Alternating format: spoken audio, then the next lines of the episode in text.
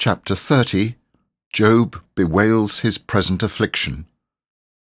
But now they mock me, men younger than I, whose fathers I would have disdained to put with my sheepdogs.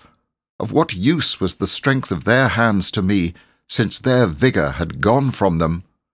Haggard from want and hunger, they roamed the parched land in desolate wastelands at night. In the brush they gathered salt herbs, and their food was the root of the broom bush. They were banished from human society, shouted at as if they were thieves. They were forced to live in the dry stream beds, among the rocks and in holes in the ground. They brayed among the bushes and huddled in the undergrowth. A base and nameless brood, they were driven out of the land. And now those young men mock me in song. I have become a byword among them. They detest me and keep their distance.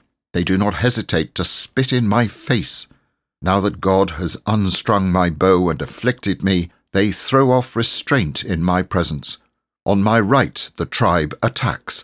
They lay snares for my feet. They build their siege ramps against me. They break up my road. They succeed in destroying me. No one can help him, they say.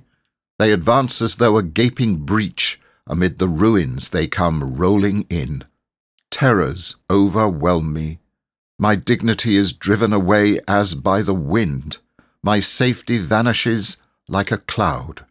And now my life ebbs away. Days of suffering grip me. Night pierces my bones. My gnawing pains never rest. In his great power, God becomes like clothing to me.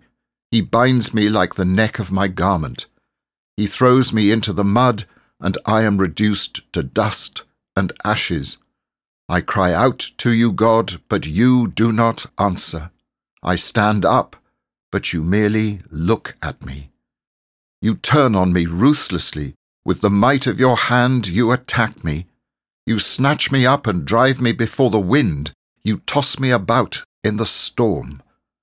I know you will bring me down to death, to the place appointed for all the living.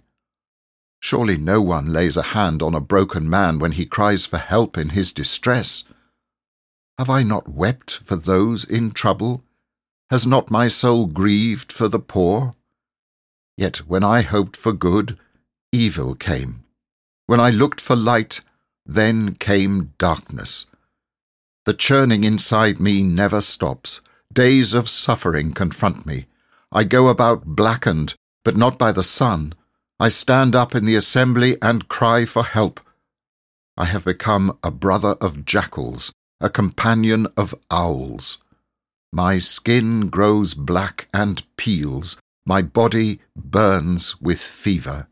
My lyre is tuned to mourning, and my pipe to the sound of wailing.